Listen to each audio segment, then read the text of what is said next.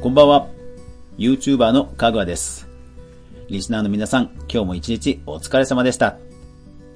さあ、いよいよ今日から本放送ということでですね。いやーでもね、それで嬉しいことが今日あったんですよ。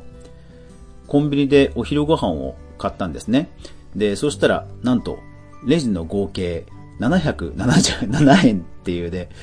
えー、ささやかながら嬉しいことがありました。思わず、あの、スクショを撮って、えーツイートしてしまいました。えーそんな出来事がありましたが、えー YouTube 界隈でも今日ある出来事が起こりました。今日はそのお話です。えー今日はですね、えー YouTube で起こった出来事というようなテーマでお伝えします。えーさて、あのー芸能人の方が多く参入している YouTube なんですけども、えー昨日ですね、宮迫博之さんが、えー YouTube チャンネルを開設したことが、えー今日大きく報じられていました。ですから、開設が1月28日で、報じられた今日1月29日で瞬く間にニュースになったということですね。でですね、一応数字をお伝えしますが、えー今回のこの放送は、えーあるそういったタレントさんの YouTube 参入を否定しているわけでもなくて、出来事があった時に、いろんな立場の人はどう対応したらいいかという一般論の話ですので、そのところはネガティブに、えー捉えていただかないようお願いいたします。で、えーその宮迫さんの YouTube チャンネル、まあ、話題になりました。いろんなメディアが取り上げてましたね。で、えー数字を言いますね。えーまず、今日の、えー昨日アップされて、今日の20時10分の時点で、えー動画が100万再生。チャンネル登録者数がもう5.9万人。えー動画の、えーグッド評価が、えー3.3万。一方で、バッドの評価が、えー5.4万という感じですね。いやー、反響の大きさをまざまざと見せつけられた感じですね。そうなんですよ。まあ、宮迫さん、えっ、と、契約をもう解消されて、え今は、えー、明石家さんまさんの事務所にいらっしゃるんですかね。えーで、ただ、えーそこで活動するんではなくて、えー YouTube を、まあ、復帰の場に選ばれたということなんでしょうかね。ですから今後おそらく定期的に動画をアップされていくんではないでしょうか。でですね、えーまあそのことについてもちろん私はとやかく言う立場ではありませんので事実のみをお伝えするんですが、まあこの番組としてはですね、いろんな立場の、え人に、人の、え視点でちょっといろいろ考えてみたいなと思うわけです。えーまずこの大物タレントさんが YouTube に参入するという時には、もう必ずと言っていいほど、えー多くのメディアが取り上げると、否定的、肯定的、いずれにせよ多くのメディアが取り上げるということで、まあ再生回数は一定の回数、えー上げるということがあります。で、動画というのは視聴に時間がかかります。ですから、可処分、可処分時間の奪い合いというような要素を呈するわけですよね。まあ、要は人間にとって時間は有限なので、あの、誰か、ね、誰かの動画で時間を取られたら自分の動画を見る時間がなくなっちゃうっていうですね、見られなくなっちゃうっていう、まあ、しわ寄せ的なことは来るわけですね。ですから、えーある大物 YouTuber さんが Twitter で YouTuber に来ないでくれと 発言されていた YouTuber さんもいらっしゃいましたが、まあ本当にその通りで本音だと思います。で、えーそこまで言わなくてもと思うか、えー普通、一般の方はね、思うかもしれませんが、実はこれむちゃくちゃ重要な、えー示唆があって、あの、例えば宮迫さんの動画を一回見たとするじゃないですか。で、チャンネル登録をしないにしても、翌日、もう一回 YouTube のアプリを立ち上げると、トップ画面に、まあ、宮迫さんが次にアップした動画とかがまた出てくるんですよね。いわゆるおすすめという欄です。えー YouTube アプリで何かの設定をしていない限りは、えークッキーといって、ユーザーさんが見た動画に関心が高いだろう、まあ、要は直前に見たものですね。関心が高いだろうと思われる動画を、まあ、自動的に掲載するという機能があってですね。そこの面積もさらに有限なわけですね。YouTube アプリを立ち上げた。ただその欄に出てくる。まあ、出てくるのはある程度無限かもしれませんが、スクロールして何回ね、無限に指でさっささっさスクロールするわけでもありませんから、やっぱり有限なわけです。そこの、えー、美味しい場所が、まあ、取られる可能性が高まるということでも、まあ、やっぱり来ないでくれというのは本当に あの、切実な、あのー、偽らざるお気持ちだと思います。そうなんですよ。とにかく一回でも自分以外の誰かが誰かを見たときにそこの欄が取られてしまうっていうね、リスクがあるわけですね。YouTuber 側としては。はい。なので、えー、いろんなこう、うん、いろいろな立場の方で考えるところが当然ある今回の出来事なので、少し次ではまた整理してまとめていきますね。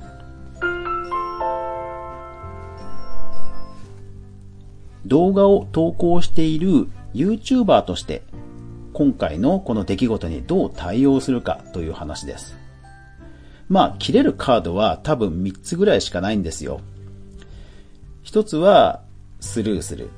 一つは肯定的に乗っかる。一つは否定的に乗っかるです。多分この3つぐらいしか切れるカードはないと思います。で、えー、スルーするはまあいいとして、えー、肯定的に乗っかるというのは、まあ、ある意味その、例えばニュース解説をする動画チャンネルさんであれば、まあ、この出来事について、もう本当に解説するという直球なね、コンテンツをアップするというのは、もう全然ありですよね。あとはまあ、あの、ちょっと毒舌な替え歌を歌っちゃうような YouTuber さんでしたらね、ある意味いじりの替え歌とかを作ってもいいかもしれないですよね。それもある意味直球は直球ですよね。で、一方でこう、ネガティブに乗っかるというのは、まあ、やっぱりこう、ある程度感情に任せてですね、えー、困るんだよみたいなことを延々とこう、突っ込むということですね。そういった動画を作ると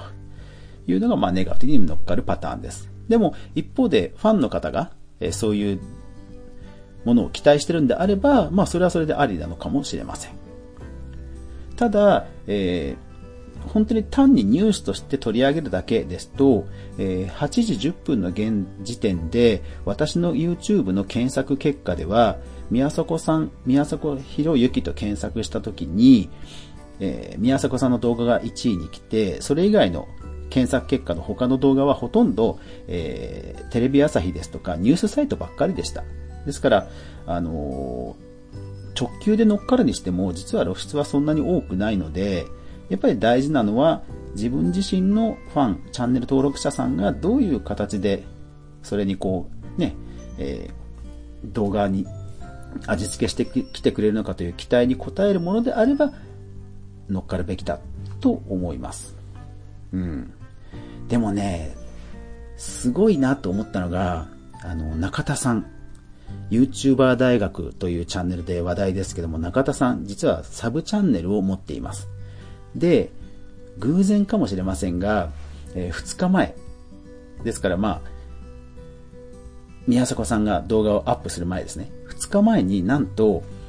芸能人から見る YouTube のすごいところという動画をアップしてるんですよ。これある意味、あのー、乗っかってるんですよね。なんで、ね、芸能人さんがこんなにどんどん YouTube に来るんだって結構多くの人って思ってると思うんですよね。でもそれを芸能人の方から見たという意見ってものすごく聞きたいじゃないですか。ねえ。うん、偶然かもしれませんが、これを2日前に彼はね、サブチャンネルで上げてたんですよ。いや、びっくりしました。そう、ですから、あのー、例えば、えー、2019年 YouTube に参入した大物タレントまとめみたいな動画をね、作るのもいいでしょうし、なんか芸能ニュース的な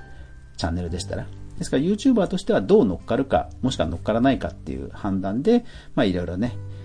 前向きに捉えるといいんじゃないかなと思います。で、一方でユーザーですよね。一般ユーザー。YouTube をとりあえず毎日見ちゃうっていう一般のユーザーさんの中には、えー、まあ、何か不祥事を起こした、えー、タレントさんは見たくないっていう人もいると思うんですね。で、えー、そういった時に、えー、今、さっき私も家族に聞いたんですけども、知らないというふうに言っていて、あ、意外と知られてないんだなという機能がありますので、お伝えしますね。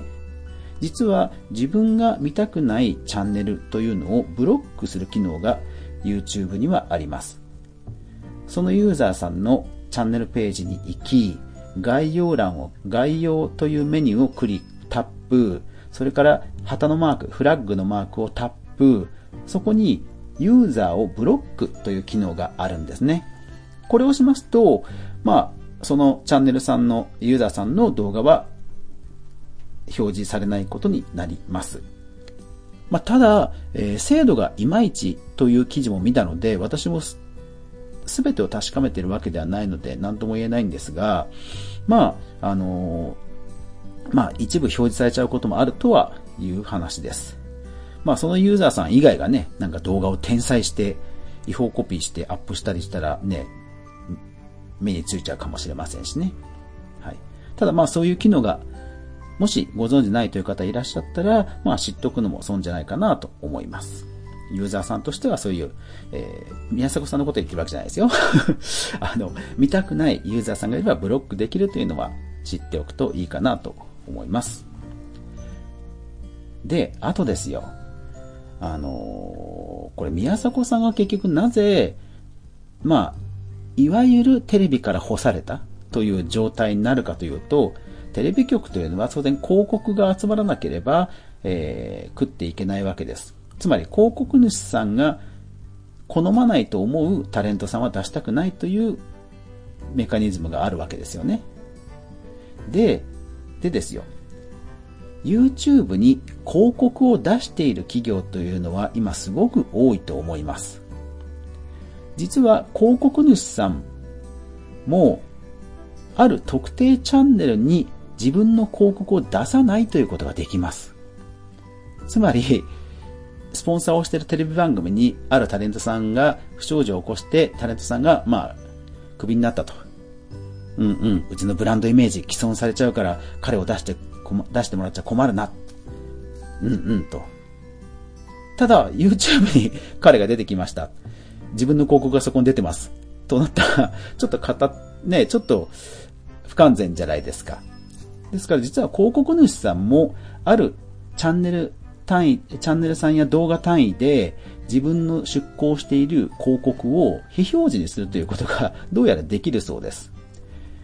YouTube ディスプレイネットワーク広告を掲載する。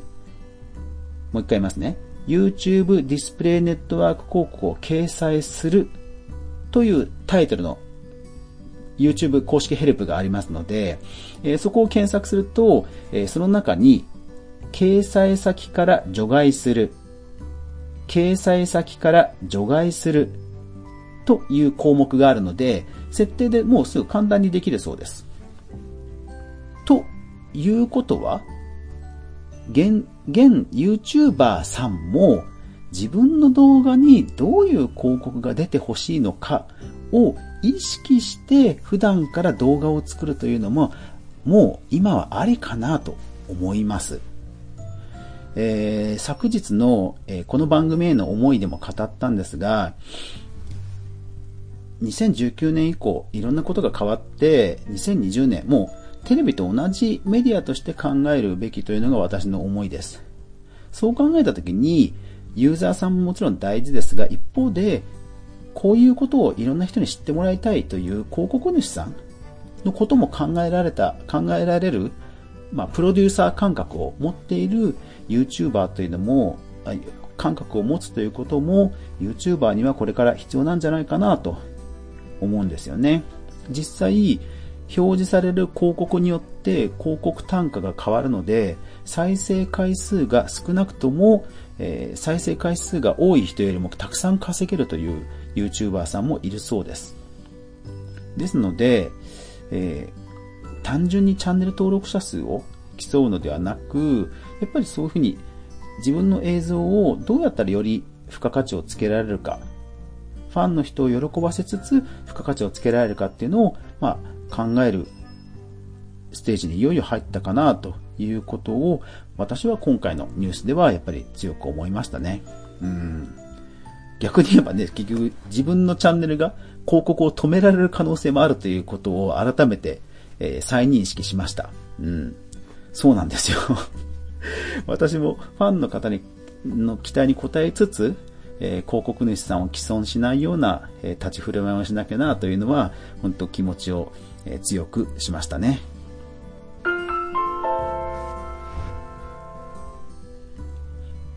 はい。というわけで今日は、まあ、リニューアル実質第1回目の今日は、えー、YouTube 界隈で起こった出来事、ニュースをお伝えしました。皆さんいかがだったでしょうか、まあ、若干早口になってしまったところは否めないんですが、なるべく安定したクオリティでお届けできればと思いますので、長い目で見ていただければと思います。いやでもね、全然大丈夫。問題ない。問題ない。うん。自分に言い聞かせてる。問題ない。はい。でもまあ、今日はちょっとそういうトピックがあったので、専門的になっちゃったなという気もしますが、まあまあ、なるべく、え、多くの方に分かりやすくお届けできるようには、え、頑張っていく所存ですので、よろしくお願いします。はい。というわけで、今日もご視聴ありがとうございました。明日が皆さんにとっていい日でありますように。おやすみなさい。あ、違う、違う、違う、違う、違う、違う、忘れてた。というわけで、ご視聴ありがとうございました。やまない、雨はない。明日が皆さんにとっていい日でありますように。おやすみなさい。